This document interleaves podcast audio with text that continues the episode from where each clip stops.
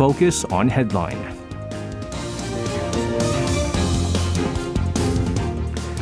All right, let's take a look at what major issues are making the headlines today on Focus on Headline. For this, uh, joining us in the studio, we have our Friday reporters, uh, Kwon Soa and uh, Son Bo-kyung. Guys, welcome back. Hello, and Well, you guys I, I, I, I almost gonna what? reveal your birthday.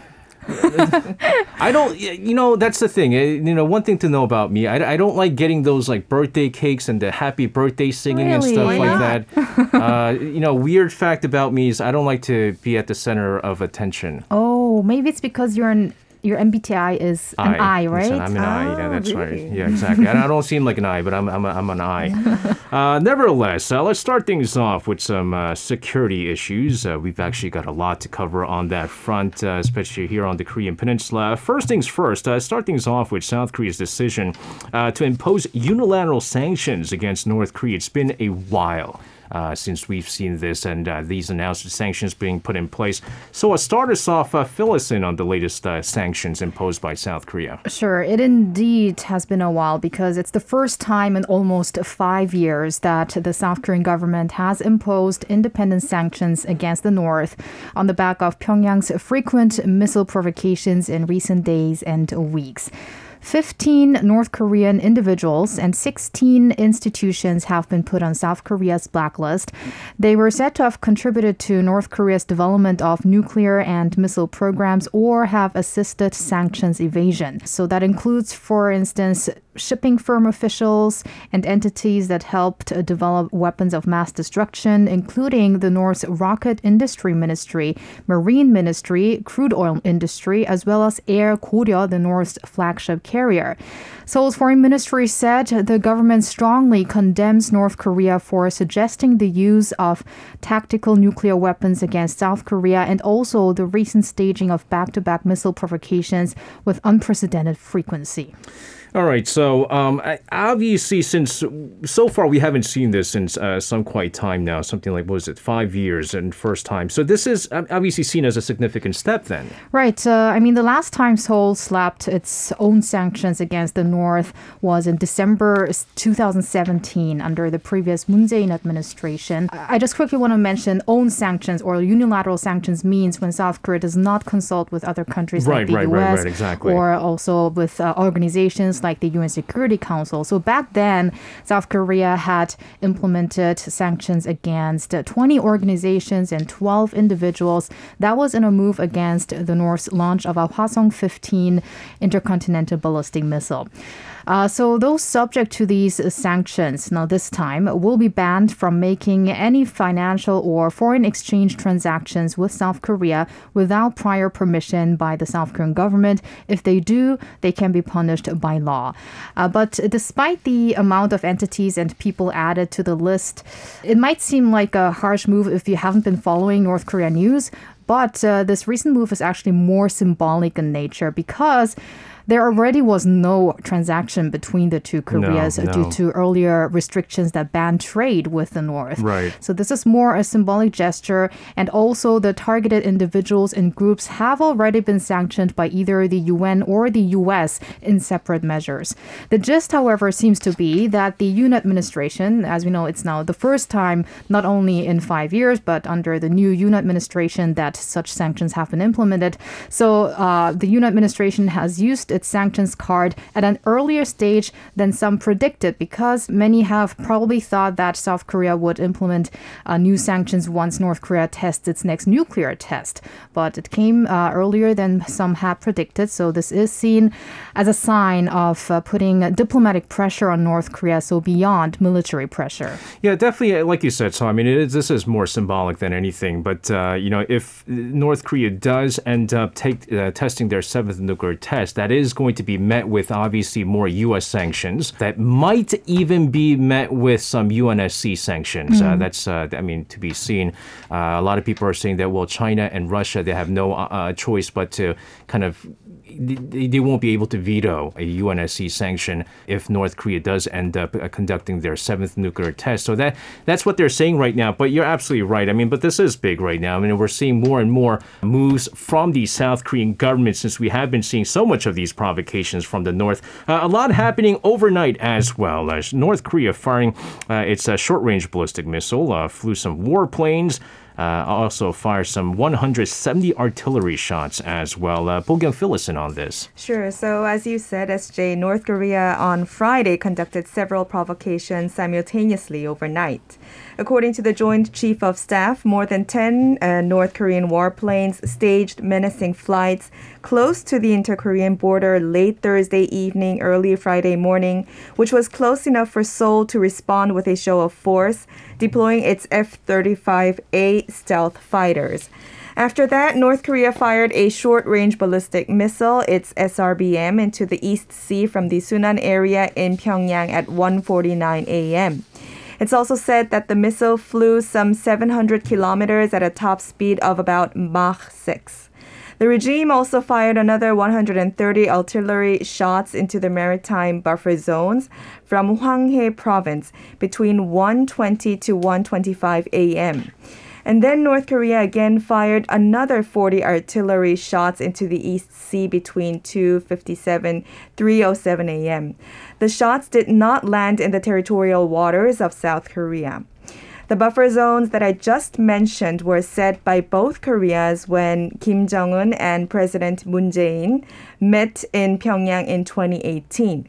Back then, both sides had agreed not to conduct rocket or artillery drills within the zone to help reduce military tensions. This is also when the Korea's Comprehensive Military Agreement, or the CMA, was signed to reduce tensions. However, this time the artillery shots landed in the eastern and western buffer zones north of the northern limit line, the de facto inter Korean sea border. According to the South Korean army, it's the third time for North Korea to violate the comprehensive agreement and the first time after two and a half years. Also, it's the first time for North Korean warplanes to fly so close to the restricted zone since the CMA was adopted in September 2018. The North Korean People's Army said on Friday that it conducted its missile and rocket tests and Air Force maneuvers as a warning against South Korea's own provocative action. It said that the South Korean military raised tensions by conducting artillery exercises near the border for 10 hours on Thursday. And according to the South Korean military, the artillery exercise that is accused by the North was conducted by the U.S. Forces Korea at a firing range in Cheorwon, some 71 kilometers northeast of Seoul from 8 a.m. through 6 p.m. on Thursday. And this involved the MLRS, the Multiple Launch Rocket Systems.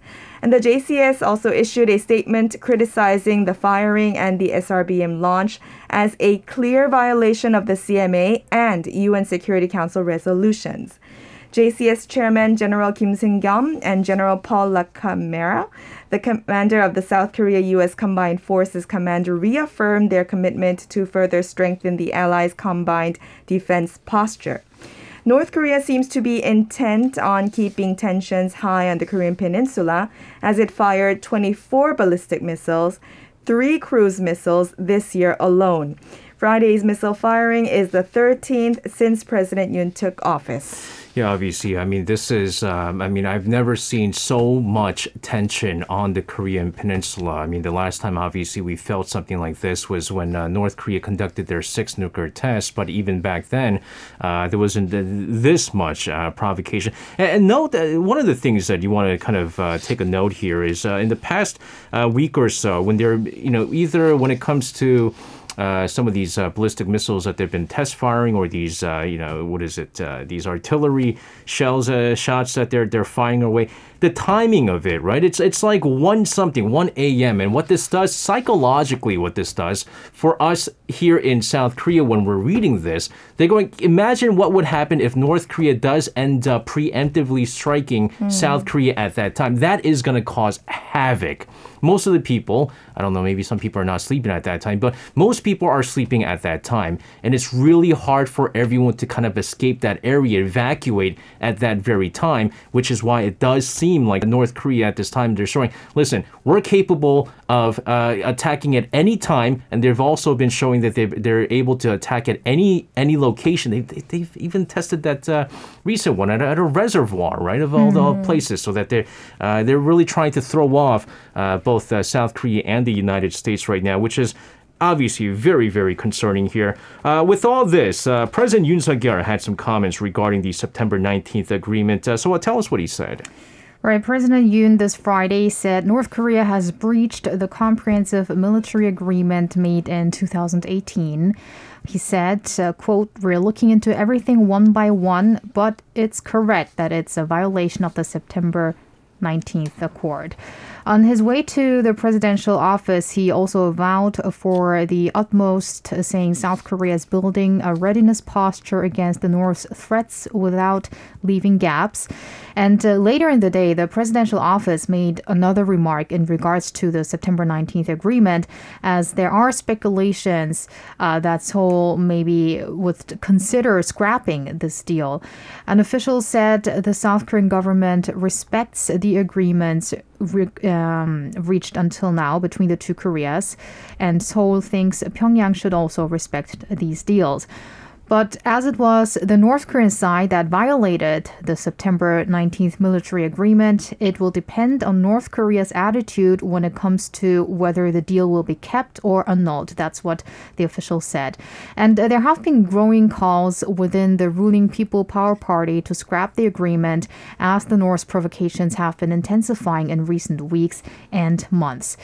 Uh, and also, meanwhile, the National Security Council, which briefed President Yoon on the latest provocations at an emergency meeting Friday, strongly condemned the North's military actions, warning of consequences. Uh, the NSC mentioned the North's recent ballistic missiles constitute clear violations of UN Security Council resolutions, and in particular, strongly denounced the raising of tensions by firing artillery within the maritime buffer zone. Yeah, I think uh, this is a, uh, a very good reason as to why the United States, again, refuses uh, to show sanctions relief first, because mm when you're looking at uh, North Korea uh, having agreed in this, agreed to this September 19th agreement. Uh, I mean, some people might be saying, well, it was more symbolic than anything. Uh, but when it's, again, I mean, the facts are there. I mean, it's North Korea who's been breaking these agreements. And uh, I mean, I think the People Power Party, uh, they do have a good argument in that what's the point of having this if they're going to be continuously breaking it? Uh, and in, in the U.S. seeing this going, man, you know, South Korea, I mean, South Korea and North Korea, they had this agreement in place and it looked like everything was good. And then North Korea is just going to be, uh, you know, going back to the ways that things were before the agreement was reached. Or we can't give them sanctions relief because if we give them sanctions relief, then who knows? They might just continue to, uh, you know, operate and uh, develop nuclear weapons. And so, uh, this is the trust issue. This this is a big thing, and again, mm. uh, even with South Korea and North Korea, the trust is it's it's no longer there right now. Uh, in the meantime, South Korea's Ministry of Defense uh, sending a warning message to North Korea. Uh, is there any response from the North? I mean, North Korea kind of never really responds to any of these. Uh, Bo-kyung, tell us more about this. Right. So South Korea's Ministry of Defense sent a message to Pyongyang criticizing Friday's provocations.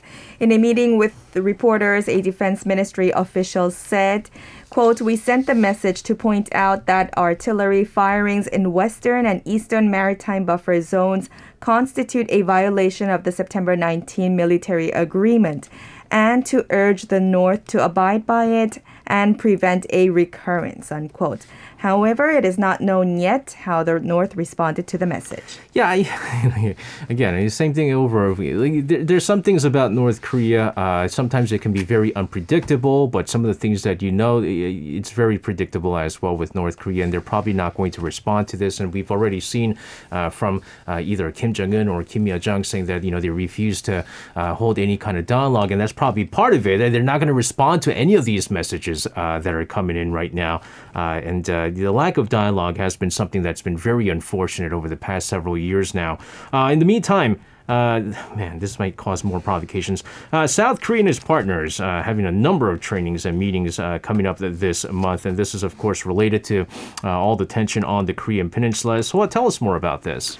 Sure, but it's, I mean, it might cause more tensions, but it's nothing really unusual. Yeah, yeah, yeah. Uh, according to the Joint Chiefs of Staff, this Friday, a so called patriotic training will be conducted from the 17th until the 28th this month. Uh, this is an annual outdoor maneuver training conducted in the second half of the year. It focuses on maintaining military preparedness and the ability to carry out joint operations. The JCS emphasized uh, the training will improve interoperability by mastering the capabilities of all time missions and is also going to involve some U.S. forces by conducting practical military maneuvers. Uh, to train against North Korea's uh, potential missile and nuclear threats. So this is one, and uh, then uh, there's also going to be a meeting between South Korea, the U.S., and Japan and this is expected to be happening on the 20th this month. Uh, and the news uh, came out yesterday. Now, that's those are top military officials from these three countries that are going to meet for a trilateral chief of defense meeting. Uh, it's also known as TriCHOD. Uh, and yes, so probably North Korea's recent military threats are going to be the hot topic at that meeting as well. And this one, I believe, is expected to be held in the US because it usually is held in the US or South Korea. They take turns in it. Hmm. The last time they met was in Hawaii. Yeah, yeah, yeah. And uh, let me just quickly check in where the meeting is going to be held. But yes, we're having these uh, TriCHOD meetings coming up as well. Yeah, again, guys, I don't, I don't know if I mean, you guys have lived in Korea for forever, uh, for a really long time, uh, and uh, we've always had living in Korea. Uh, there's been always tensions on the Korean Peninsula. I mean, we had that brief moment of time after the 2018 Pyeongchang Winter Games that we saw uh, some peace on the Korean Peninsula, and we had at one point thought that maybe the peace was going to be achieved uh, between the two Koreas, but.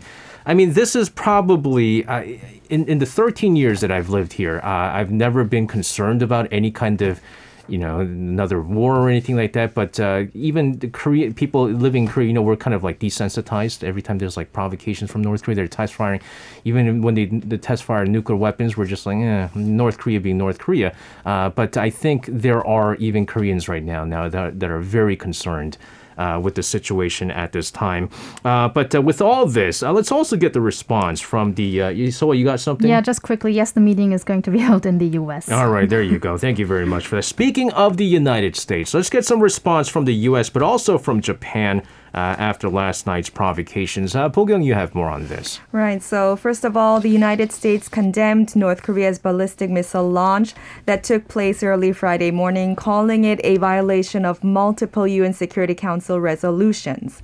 And the U.S. Indo Pacific Command, which is in charge of the U.S. Army in South Korea, said in a statement that the latest North Korean missile launch did not pose any immediate threat to the U.S. or its allies, and that the U.S. commitments to the defense of the Republic of Korea and Japan remain ironclad. The State Department spokesperson said that the U.S. continues to seek serious and sustained dialogue with the North, but that the DPRK refuses to engage. The statement made by the State Department and the U.S. Indo Pacific Command weren't much different from the ones that were made whenever North Korea fired a ballistic missile. Both the State Department and the Indo Pacific Command didn't make any specific comments about North Korean warplanes flying so close to the tactical action line. And as for Japan, Japanese Defense Minister Hamada said that the ballistic missile flew about 650 kilometers at an altitude of 50 kilometers, landing into outside Japan's exclusive economic zone. Hamada also added that the missile possibly flew on, on, on an irregular trajectory. There were no immediate reports of damage to Japanese aircraft or ships. And there was also some response from the Chinese side as well, saying that both parties, meaning South Korea and North Korea, should stop raising tensions on the Korean Peninsula. Yeah, um, you know, it's, it's interesting uh, because uh, there was, I remember at one point uh, we were kind of saying that uh, the United States, uh, actually, there was a point in time with the United States and China, they w- had some agreement in place, well, not an agreement, uh, they agreed that they should talk when it comes to trying to denuclearize North Korea. Uh, I think at this time, the only country that, you know, North Korea is probably going to be listening to at this time is China. Uh, and, you know, you can see from uh, a lot of experts saying that North Korea is not going to be testing their nuclear weapons uh, until maybe after uh, this Sunday on October 16th because of the, the major event that's happening over in China. Uh, and so they, you know, they always take China into consideration. Uh, the U.S. has been going, listen, please, China, get involved with this. Uh, you know, talk to North Korea here. Uh, you know, during the previous Moon administration, there's been a lot of talks with China when it comes to trying to get China to talk to North Korea. We haven't been really seeing any of that happening. speaking of which, that major party Congress that we're talking about over in China. China. Uh, what do we expect from uh, the, the, Chinese uh, President Xi Jinping there, So, Well, the biggest we're expecting is that President Xi Jinping will be probably reappointed for a third time term. and uh, let me give you just a slight background on this uh, major congress. It's China's ruling Communist Party's Congress, the 20th uh, Congress. It's going to take place on the 16th of October. It's a twice a decade meeting. Uh, and it involves speeches, reshuffling of major positions, as well as secret meetings. So it's a really big uh, thing for China. And uh, yes, most of the uh, schedules of the events are actually almost uh, taking place behind closed doors. Uh, and what experts are expecting is that there will be a lot of focus mm. on security issues and especially with China having its arguments with the US yeah. and also the Taiwan issue. So it's instead of being a focus on development, this time security is going to be the key issue at this meeting, is what experts are expecting. And we know that China has had a really difficult time during the pandemic, but still, it looks like rather than economy, there's going to be more policies discussed on the security issues because of the geopolitical uh, situations evolving around China and uh, also other countries. Man, I have to say, uh, that's kind of concerning because uh, so like you said, I mean, China right now economically, they're not faring very well. I mean, partly because of their zero COVID policy, which I think you know they're still kind of at at this time. Uh, there's been slow economic growth in China has been really slowing down. So you would assume that Xi Jinping, thinking about the the people of China, that he will focus more on the economy. But when you're saying that he's going to focus more on security, there, there's obviously something really really bad happening uh, in this area right now, which is why, like I said, uh, I, I, don't know if you guys are very concerned with this situation. I you know I, I know when we talk about all these uh, ballistic missile provocations from north, we're just like I mean kind of happens all the time. But um, I mean, are, are, you guys concerned though? To be like, is this like the, the most concerned that you guys ever been with the with the current situation? Are you talking about the Korean Peninsula? Yeah, on the right Korean now? Peninsula. Actually, no, not really. Right really? now, maybe it's because uh, I used to be at uh, the Foreign Ministry and also the Unification Ministry as a reporter around 2016, 2017, and back oh, then when, it was, it was the, really bad. Yeah. That's when North Korea has been conducting all of its nuclear tests, and that's when the UN Security Council really was harsh on North Korea with all of the sanctions, and that's when the world was uh, actually really focused on North Korea on the international stage, for instance, at uh, UN Security Council meetings. So right now, I'm really more concerned about the situation in Europe. I mean, uh, the Ukraine, mm, and mm. maybe even also about China and whether it's going to be, you know, discussing how to upgrade its military rather than, as we said, um, its domestic economy, for instance. So the Korean Peninsula, I don't know. I think it just seems like a repetition. Yeah, but the, you know the thing with like China, kind of again, I mean, everything is kind of linked together. I know you said mm. you're concerned with Europe, uh, but that's going to be somehow linked to Korea. Right, if right. China ramping up their military, that if that if that's if they were saying if, and uh, we're hoping this doesn't happen. If if China ends up invading Taiwan that's going to, you know, indirectly affect South Korea a lot. Uh, and so, you know, that that's the other thing that I'm concerned. So, like, if Ch- China is really involved with security uh, and military right now, like, is, do they have something up their sleeve? But I mean, Bo-kyung, you you lived in uh, Korea longer than both of us, I guess. Is- Maybe not. Oh yeah, I- yeah. Actually, you know what? You lived abroad. Again. I lived all over. Are are you concerned with the situation? Is what I'm no, curious I'm about. not concerned. Um, Really? Is it just me? no, I, I'm not concerned, but I do think that it's time to accept that the world needs to accept that North Korea has nuclear weapons, Yeah. and that North Korea will not change, and we should no longer just talk about denuclearizing North Korea Yeah, because that's yeah. never going to happen.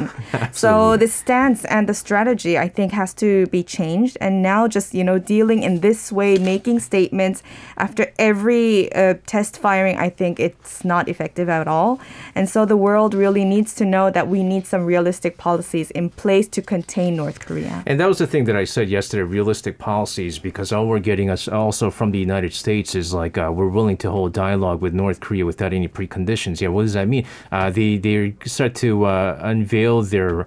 Uh, strategy, uh, Biden's uh, what is it the, the defense strategy? I think it was what it, what it was, and then they said uh, you know they're going to deal with uh, North Korea. We're going to go uh, try to achieve uh, the denuclearization of North Korea, but how? How is it? How is the big question here? All right, uh, let's move on to some uh, issues when it comes to uh, domestic economy. Uh, the government assessing that the economic growth has been slowing down for five consecutive months. Uh, Bo-kyung, what's behind this diagnosis? Right. So, probably by now, many of our listeners know that the Ministry of Economy and Finance publishes the Green Book, which is about the latest economic trend every month. And the October edition, the South Korean government diagnosed for five straight months that the economy is slowing down. The major factors behind such outlook were global rate hikes and the protracted war between Ukraine and Russia, which increased volatility in the global financial market. According to this Green Book, domestic demand has been improving gradually following the recovery in employment and the face to face service industry. However, continued inflation and slowdown in exports were the other concerns. So, when we look at the numbers, South Korea's exports increased only 2.8%, while suffering a trade deficit for the sixth consecutive month due to high global energy prices. Following the trade deficits, South Korea's current account shortfall came to 3.05 billion US dollars in August, which is a sharp turnaround from a surplus of a revised 790 million US dollars recorded a month earlier.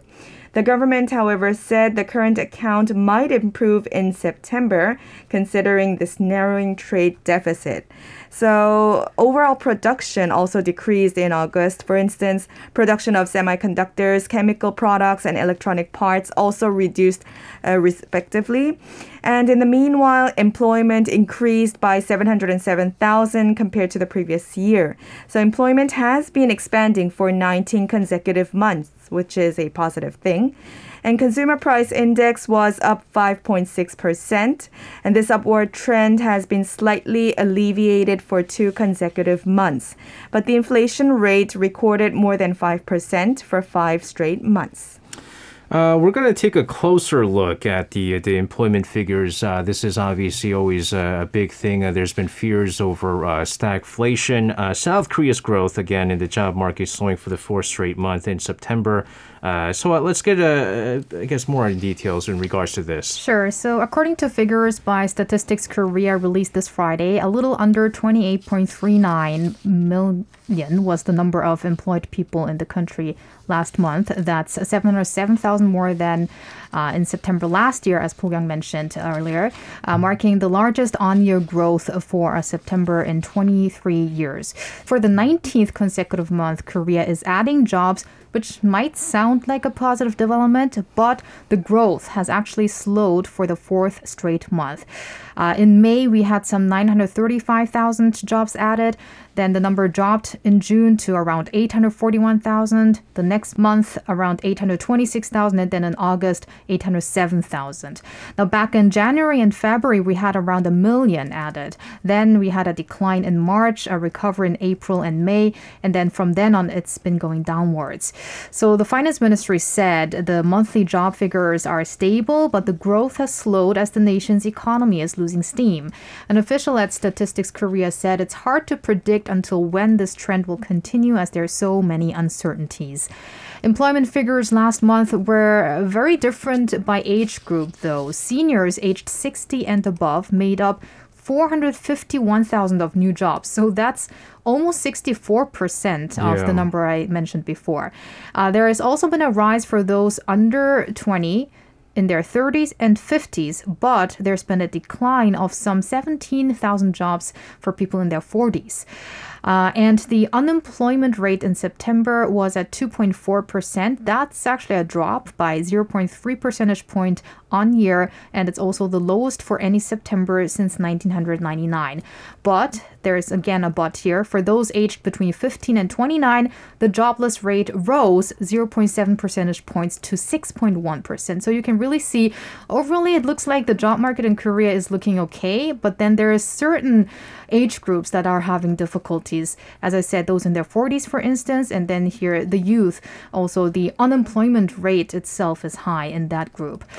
So, jobs, uh, meanwhile, that generated last month's employments were mainly from the manufacturing, healthcare, welfare, hospitality sectors, and sectors that did not do so well in terms of adding jobs were the retail and financial sectors. Yeah. Uh, so I mean, the, the 40s is like uh, the the concerning uh, age range because if you think about it, I mean, they might be married and they have kids, and they can't they can't find their jobs. Uh, but the interesting thing with seniors age 60 and above uh, getting all these jobs, they're saying that there's just like a lot of these part time jobs. Right. We also have to look at the quality of the jobs, Uh, yeah, actually, yeah. not So- just the figures. Yeah, so when we say seniors age 60 and above are, you know, finding jobs, it's not like they're, you know, finding full-time jobs at some corporation or anything like that. They're finding, you know, these smaller jobs, which also kind of gives you a look at the financial situation, part-time jobs, uh, and, and things like that. But uh, yeah, obviously, I, it, I, mixed feelings when it comes to this. Uh, let's see. Uh, we're going to talk about this. Uh, tomorrow, BTS. We're gonna round things out with BTS. Uh, yeah, I guess this is big news. Uh, BTS concert. This is the free. Is this the free concert? It's a free concert. Yeah, that's that's why it was so crazy, right? The free concert BTS because, as you know, uh, so Soa, who's probably going to be the the, the, the face of Busan in, in some years later on. Really? I, mean, I don't know. She's always down in Busan. She might she might be doing the World Expo 2030 pitch. I, I- that's that's what I'm thinking right now. But uh, it's not so. Uh, but BTS, uh, the concert's going to be held in Busan tomorrow. There's been a lot of talks about this. Uh, Bo-kyung, like, what's the progress right now? Is everything ready? Because there's been some concerns about security and like traffic and all that stuff. I know they're making some changes here and there. Right. So a massive live concert will be held tomorrow by BTS to support Busan's bid to host the 2030 World Expo. And according to the Busan Metropolitan City, this free concert titled BTS Yet to Come in Busan will take place at the Busan Asiad main stadium. It's a free concert and it's expected that 20,000 BTS fans, 30,000 from the general public, so in total 52,000 will be seeing the concert from the main stadium. The concert can also be watched through a large screen that is installed at the Haeundae Beach, an outdoor parking lot of the Busan Port International Terminal. Most of the installations are done. And tickets had to be reserved to watch the concert from the stadium and the Busan Port Terminal, but on the beach, anyone is welcome without a ticket. Busan Metropolitan City says that the city is ready to accommodate travelers and fans as the city has around 80,000 accommodations ready, which is more than the number of the audience. The police is also getting ready to beef up security and to control traffic. So the police department deployed 231 policemen and 8 squadrons. Also, the fire department and public officials, they will be around 2,700 people controlling safety and security at the site. And there will be also emergency centers so that people who have the need will be able to get some treatment over there. And there will be about 80, 28 spots, emergency uh, treatment spots. And also around this stadium, there will be uh, firefighters, around 233 uh, firefighters as well. And also the number of KTX tickets or, or rides will also increase on that day so that uh, more people can go to Busan and come back from Busan. You, You know, know- you, yeah, go ahead. You're talking so much about the security, which is really good, but you know how BTS fans are really well known for behaving well at Yeah. concerts. No, And so, and one more thing, already Busan looks very purple. Oh, I can imagine. Yes. And I know someone at Arirang, a producer who also got a ticket for for that Ah, concert. wow. you know, you know the, the funniest thing I heard about this particular concert is I don't know if you guys know, but there's a lot of weddings happening tomorrow. Uh, October 15th is Ah, apparently maybe like it's a, good day. a good day to have. I I have like two weddings. I'm only I'm only gonna go to one because it's time there's some time conflict. But someone wrote on the internet said I got tickets to BTS, but have to get married on the 15th. Uh, can can can anyone get married for me instead? instead of who wants this ticket instead? Can you get can can someone get married for me instead? so it's obvious getting very big. Uh, Sabrina Z says uh, my friend's friend got the ticket, but her Korea ETA was denied. Was uh was it's like a visa thing or something like that. But uh, anyways, hope uh, hopefully everything goes well with this concert. And again, it's just a push for the uh, the World Expo in Busan uh, for 2030. And um, I'm sure we might, we might talk about this maybe on Monday. Uh, nevertheless, guys, thank you very much for coming in today with your reports. Please stay safe. Have a great weekend. We'll see you guys again next week. Have a good weekend. You can listen to Korea Now with me, SJ Lee, by downloading the Arirang Radio application or tune in online by visiting www.arirangradio.com. So make sure you tune in Mondays through Fridays, 6 p.m. to 8 p.m. Korea time.